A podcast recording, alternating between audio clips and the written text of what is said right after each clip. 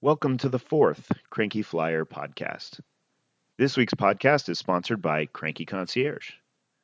Cranky Concierge can help you with all your air travel needs. Everything from planning and booking your flights using money or miles, following your flights, and assisting if things go wrong.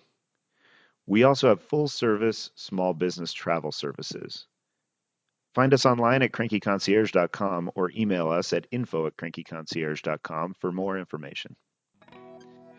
If you'd like to be a sponsor of this podcast, email me at cf at crankyflier.com. This week we're talking to Glow. Glow is a little air service provider down in Louisiana, flying regional routes with turboprops.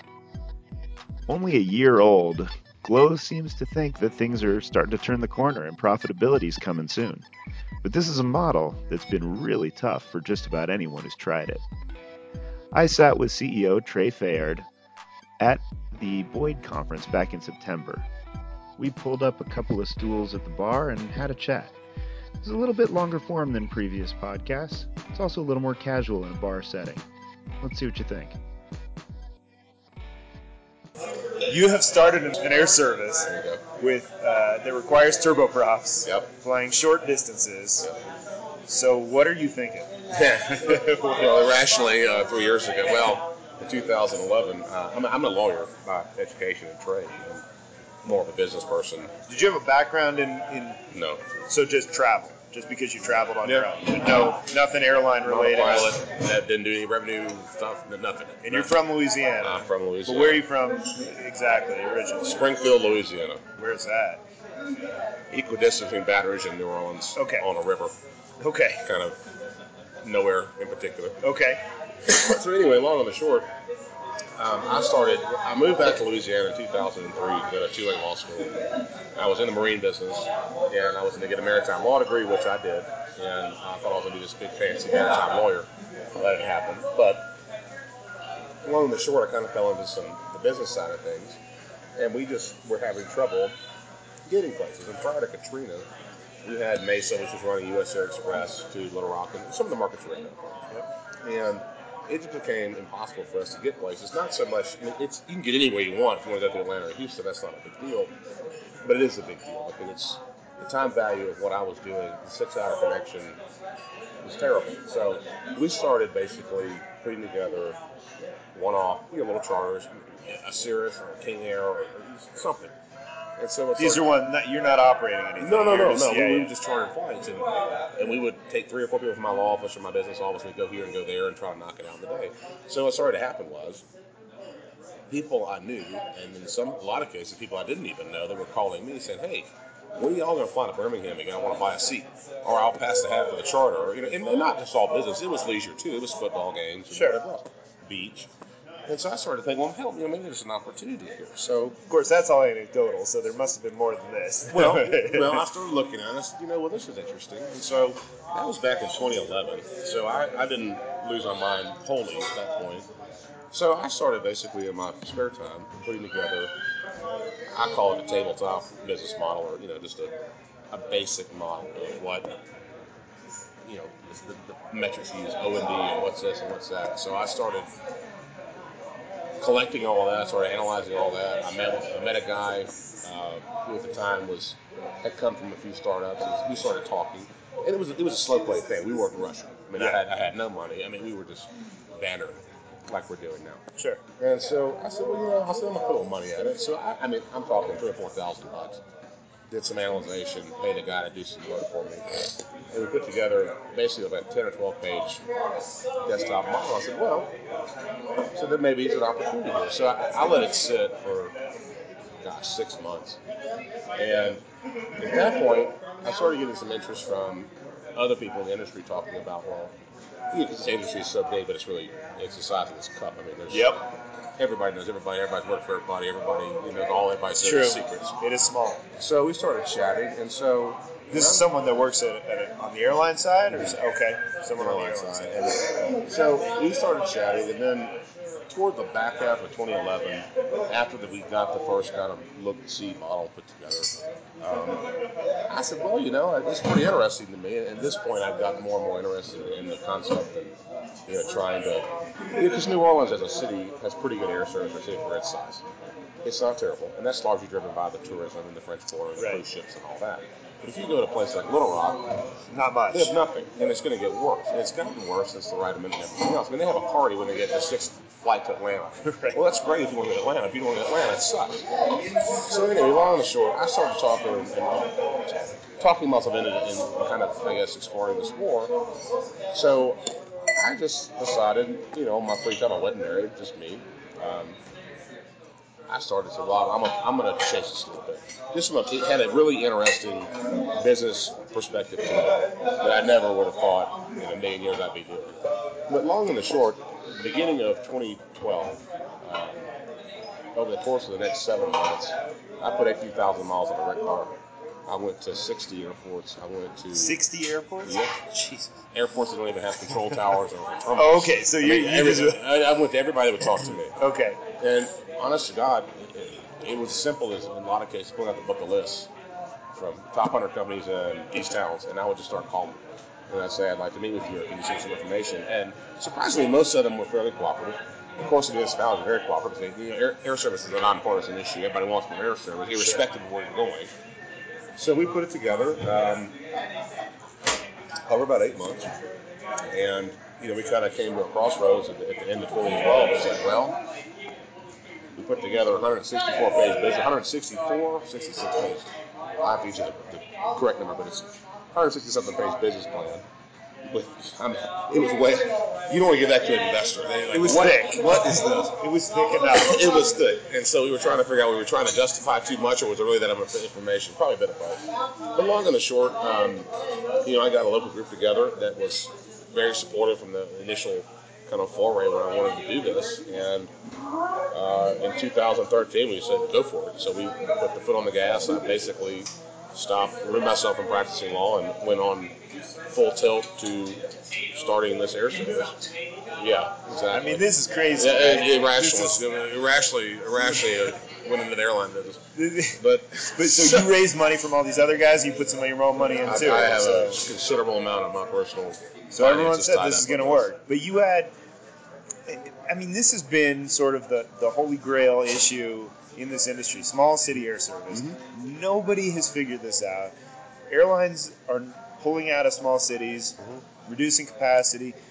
Now with pilot issues, it's becoming even more acute, and it's Yep. going to become more acute. We see pilot wages getting more expensive at regionals. Yeah, it's to be announced yesterday or on day before PSA. to I'm actually posting that tomorrow. Yep, but but yeah, so you know, so costs go up, marginal routes start falling into Yep. the red. So so like eh, so how did you decide that this was going to work whereas everyone else has it has not? Well, I think it's I think it's two different ways to look at it. The first way I look at it is, you know, we have the ability because we, we, we don't have the cost structure that the big guys do. We don't have the cost structure, labor structure. We don't have the.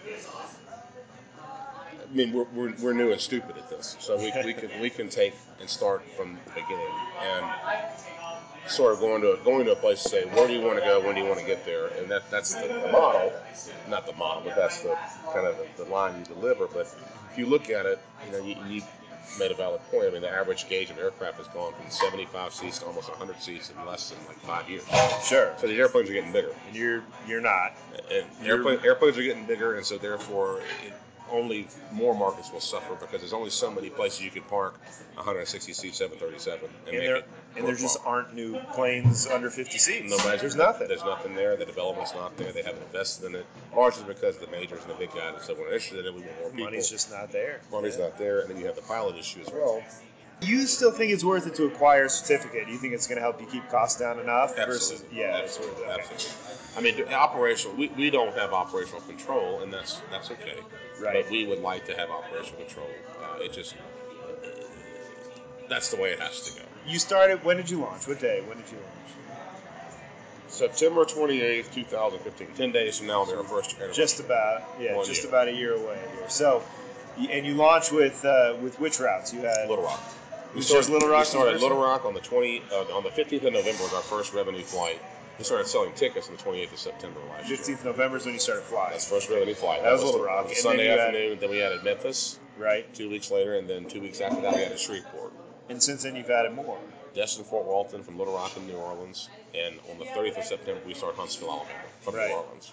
Now that's so. All right. Well, I mean, I guess the first question is, how's it going with the routes that are going, right? So, No, it, it, it's interesting. I mean, if you look at just, and this is where pure uh, analytics don't always show themselves to be something to hang your hat on.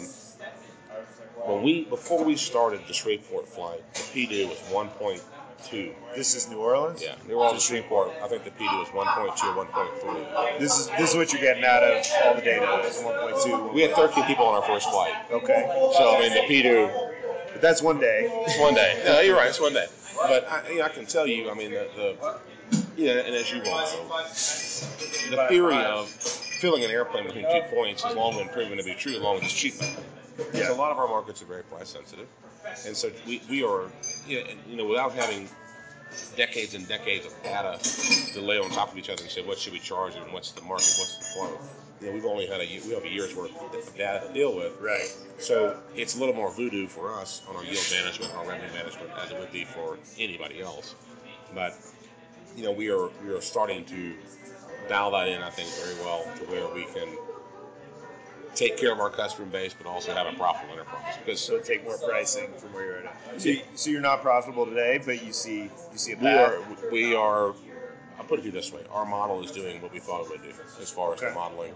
We should we anticipate getting to profitability in a relatively short period of time. We always said in the two years, first part of three years, that's kind of when you cross cross over the X or the line. We looked at it, we will be better than that. Uh, we look to I can't give you an exact date, but in the next in the next few months we will be Well, you can let me know when you hit that date. yeah, yeah. The ca- the ca- the cash burn, which is incredible in this business, as you all Yeah. know, the cash burn is well softened.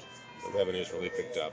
I mean, in, a stepped up, steady way. I mean, it. And, and what does that do to? Is that more passengers? Is it better revenue management? As you're talking about? Uh, it's, it's both, really. I mean, it's really both. And, and also, of course, you got to uh, the scheduling and what your service offering is, because you know our premise was we're going to start double daily on every route we run to Monday through Fridays for a business type schedule. Right. We're going to fly once on Saturdays, once on Sundays to cover the weekend demand. And in some cases, we just fly guests wrong. In some cases, they don't need that much service. Right. In some cases, they need more. And in some cases, uh, the traveler that, you know, for example, we built the model to service a day trip. You can leave New Orleans at 7 o'clock in the morning, go to Shreveport, let's say, and be back in time for supper. right. The fact of the matter is, in all our markets, people don't do that. People spend the money. Really. It's strange. People, I'll day trip to New York. Seriously, I'll take the early morning Sure. and seven thirty back. I, I don't People do. I mean, that's pretty common. I day you trip don't to New. York. How far is the drive, New Orleans Shreveport? five and a half hours. Five and a half. I say that's a pretty good drive. I Yeah, mean, I mean, most of our markets are at least. I mean, that's the shortest market we have, except for the seasonal Destin, which is about four and a half hours. But yeah, Little Rock's a nine-hour drive. Yeah. Memphis is a six and a half hour drive. So Huntsville is seven-hour drive. So that's kind of our window that we like to look at. But we, we're seeing people that are traveling and spending a night. We no, don't get me wrong. We do have day travelers, absolutely. Sure. But it's not a majority of the people that fly with us. All right, so so tell me about Huntsville because this is a market that struggled. I mean, they they tried a couple years ago. They got AirTran in there. They Had got the whole SCASD program, and it Yep. was disastrously bad. Yep. Um, so what is it that you saw from from you know coming from New Orleans? It's New is a- Orleans, right? Yeah, Huntsville's a really interesting market for us. It's, it's less than dailies three times a week, and we built the schedule around the weekend because everybody, frankly, likes coming to New Orleans on the weekend. So this is a Sun- people from Huntsville to New Orleans. It's a Sunday, Wednesday, Friday flight, and it, it's kind of a boutique market for us. It's, it's a new it's a new market for us in the sense of not Huntsville is obviously a new market, but the theory behind the market is kind of new for us. It's very boutique. It's very much centered around uh, some of the activity, business activity between Huntsville and New Orleans, and the west coast of Mississippi. Uh, you have NASA, which is building a new spacecraft. That spacecraft is being built in New Orleans. Uh, Yeah. uh, Stennis, in Mississippi testing. I mean, there's a lot of synergy between NASA and the new project they've got going on there. So there's a lot of you wouldn't necessarily know it, but it's it- only three days a week. Can NASA really take advantage of it, or is it? yeah, that, that- that's what they asked for. Oh, that's what they asked for. Oh, wow. Interesting. Well, we'll see how that goes. I guess Yeah, you don't know yet. But, But, well, the bookings are very strong. are they? Yeah, the bookings are very good. Um, course, naturally, we're sold out for the LSU Alabama game. well, yeah, okay, that booked yeah. up in 20, in 20 minutes. That book. Go figure. You need to be. Yeah. I hope you had revenue management on that one. Yeah, like, You're hey, judging. no sales. Like, but yeah, no, but and no, it's interesting. I mean, that, that's it's a and Huntsville is a unique place. Uh, it's a it's a wonderful city. I've never really spent much time there, but recently it's a wonderful city. It's not particularly large. The whole area is about 420 or 30,000 people, but it's got average salary of like 80 grand a year, highest PSC per capita in the United States. Um, all the contractors that do government work are there. I mean, if you go there, it's incredible. Boeing just built a huge office complex just outside of the gates, the Redstone Armory. You know, Lockheed's there. You name it, they're all There's a lot there. There's a lot there. So, you know, we'll see. And, you know, we'd be delighted to be to offer five times a week if that's what it builds to. Right. We, one thing we didn't want to do is go into a market and then draw down Sure. too quickly. And, you know, we're starting to get a little more mass, a little more recognition, a little more out there, kind of people know who we are, so it's a little easier. Uh, because I tell you, that's a hell of a climb. That's a hell of an uphill climb. Oh, yeah. I, I still meet people in New Orleans, not as many, but people like, Glow is what? That's that's gone away in New Orleans. We still struggle with that in our outfits a little bit. Do you, wh- how do you sell? At the moment, we sell just online and via telephone. We are in the process of getting in the GDS, which will be, you know, it's expensive. It's just there's no way around it. It's expensive, It's expensive, but but you also don't need to give them full content, right? So you can charge more if you want. I mean, it's worth it for the visibility in the first that's it. The visibility. No, we, we, we just got on kayak the other day. We'll be on Skyscanner next week. It's helpful. Everything helps. No, I mean immediately we got on we got on kayak, and the next day we had just on the kayak report they sent us we have another 25 clicks. Well, if, if your conversion rate is 30 percent, or that's six more tickets, what's better? That's better than I'll take it. Yeah, sure. I'll take it. Well, you're not paying them for something if you're not getting Right. anything out of it, right? Right. So, so all right. So, I mean, is everything? Are all the routes working, or you, have you learned stuff since you started? That's, Well, we had we we we we took Memphis down to once a day. That was about six months ago. Um, we've retimed a few of the routes. We are looking at um, frequency versus other destinations. In other words, does this particular destination need the frequency every day of the week, Monday through Friday, or can they live with, or, or what is the consumer telling us they want? right. And it's amazing. It, it lets you know pretty quick. I mean, some markets are agnostic to change. Some markets are very sensitive to change. But again, not having decades of data, we just had to put a stake in the ground and say, put the airplane in there. What the hell? But so it, I will say that you will see some positive changes in all of our markets for scheduling and also frequency, and you'll see new markets here pretty soon. So, what, I mean, what's your, uh, you know, where does this go? With what you've seen so far, I mean, how, how many opportunities do you see that are out there? Do you have a, a regional focus? Yeah, or we, you- we do. We, we sort of see our area of influence, if you want to call it that, kind of the East Texas, Nashville, South, Atlantic coast of Florida, Orlando North. Okay. That's sort of where we like to be, and, and the reasons behind that are the economics of it, the geographic nature of it, because you know you're limited by. I mean, any aircraft has limits, Sure. but the Saab is limited um, by its what it can do, and so once you build out New Orleans, which is probably another city, maybe a fourth airplane there, and another city or two. New Orleans is sort of built out. So then you take the model and you start doing it in our other cities. Maybe you go to Little Rock. You, there's four or five opportunities in Little Rock. You go to Birmingham. There's four or five opportunities. Maybe there's three or four opportunities in Memphis. And so you start walking it across that area of the, of the country. Is where we want to be. Uh, so, talk about the Saab. So, is that your chariot of the future? I mean, is there Well, anything I, got, I got the question today. You know, it's interesting. Um, the Saab was a great airplane. Uh, we looked at half a dozen or more manufacturers in that 30 to 35, 6, 36 seat space. yeah, Um, Saab is phenomenal for this reason. They absolutely support the product. They stand behind the product. which is remarkable because they haven't built one in years. Yeah, so. the, OEM just does an amazing job with it. Uh, there's, there's a large fleet of them. Uh, they're well used in Asia, well used in Europe. Of course, Silver and PenAir and a few others here in the states. But they're really they're really nice aircraft. They're built like a tank. Um, they offer a lot of comfort. You know, lavatory, flight attendant, the whole works. So, you, to double answer your question, the way you solve it, if we've got people hanging off the tail, well, it's either a frequency model or a larger airplane. Right. Saab makes a larger airplane, the Saab 2000, but you know it's a phenomenal airplane. It's beautiful. It's fast as hell. It's fast as a jet, Yeah. almost. 50 seats. But you know, do we stay in the same program with Saab? You know, look, I would love to have that conundrum and say, well, geez, do I go by ATRs, 600s, or do I just you know buy more Saabs and have more frequency? And I think that's kind of the, the question that you'll get to if the, if the model. Yeah, you don't have a lot of options. No, you don't. and, and, you know, and, and we, we don't really think that the jet at the moment is the way to go for us. Frankly, it probably never will be. No, I mean Not on a short stage No, like no, the Saab operates at forty percent of a comparable size jet. You just So- can't justify it. That's no, crazy. People say, "Well, I want a jet." Okay, do you want to pay six hundred dollars each way to go to Shreveport? No, Well, look, I mean, your other choice is you connect through Atlanta. So that's right. There's plenty of jets out there. You just got to go through another city. Right, right. And by the way, those 50 seaters, enjoy those. Yeah, exactly. so you know, I mean, look, one of these days, do we step up and engage? I mean, that would be a dream come true. But for now, in, in the near term, you know, we see the Saab over the next three years being being the way to way, way to go. And we, yeah. you know, they've been really they're good partners. It's a good airplane. You know, it's uh, it's good looking. It's got a good ramp presence. It's takes weather well. I mean, it's, it's a good airplane. And you have a heck of a lot of weather down there. We do, yeah, all the time. uh, Well, particularly right now. So yeah, you guys have had a rough, in the uh, summer, rough go. just, uh. But I mean, so that kind of takes me to another thing about operational reliability. I mean, we we've seen other turboprop operators in the U.S. that may not have had the best operational reliability out there, but that's hugely important, right? so, is. so I mean, how how do you view it? How have you done, first of all, and then how do you? we, uh, we've done very well. And I, I say this in two-part answer because our cities are relatively close. You know, I think the metric used to be three to one, three hours to one hour flight. People would drive. Now it's more like five to one. So we're just outside of the range when people say, "Geez, I'll just drive."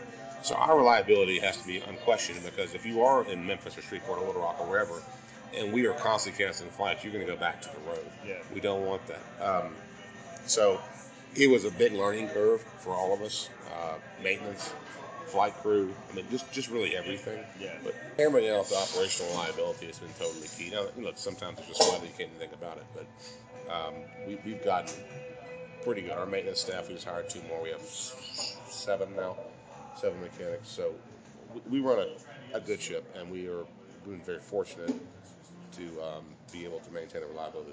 But again, it, that's totally paramount because the last thing you want to do is cancel a bunch of flights and Right. people right back at the call. do you have numbers you're sharing at all? Or? Uh, I- you know what? I can get them. I'll send them to you. Okay. I don't have them on, on me off the top of my head, but it's it's plus ninety. It's ninety something. Is it really? Oh, that's good. Hey, I mean, I mean, the Saab itself is like ninety-eight point seven reli- dispatch reliability.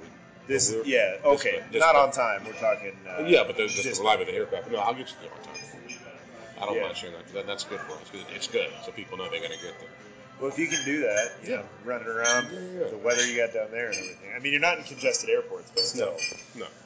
I the we weather a- hits you guys harder. So. Yeah, we had a thunderstorm the other day that laid off the coast and moved inland on the BPS Little Rock run, and we had to divert to New Orleans. And of course, naturally, one of the lives of one of the people like, "Oh my God, you had an emergency landing in New Orleans." Like, no, ma'am, there was No. no emergency landing. We just diverted to make sure we had a flight crew, get everybody home. Right. I want a refund. Like, did you get home? Yes. Okay. Like, All right, fine. Cheers.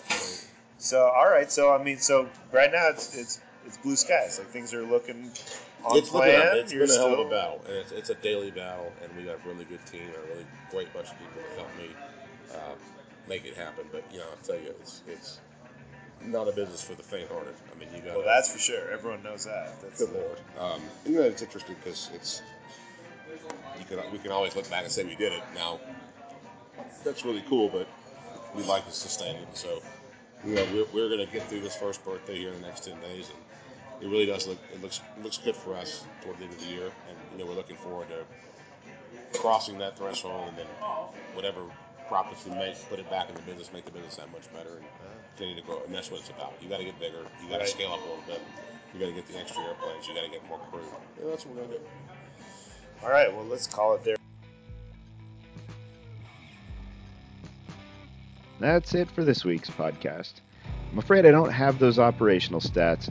When I was putting this together just a day before publishing, I realized I didn't have them, so I sent a note to Trey. If I get them, I'll update it in the notes.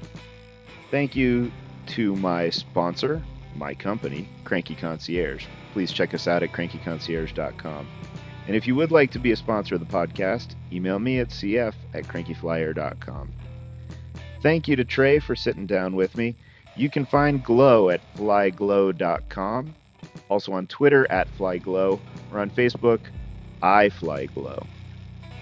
If you want to follow us, look for the Cranky Flier podcast on iTunes or in the Google Play Store. Thanks for listening.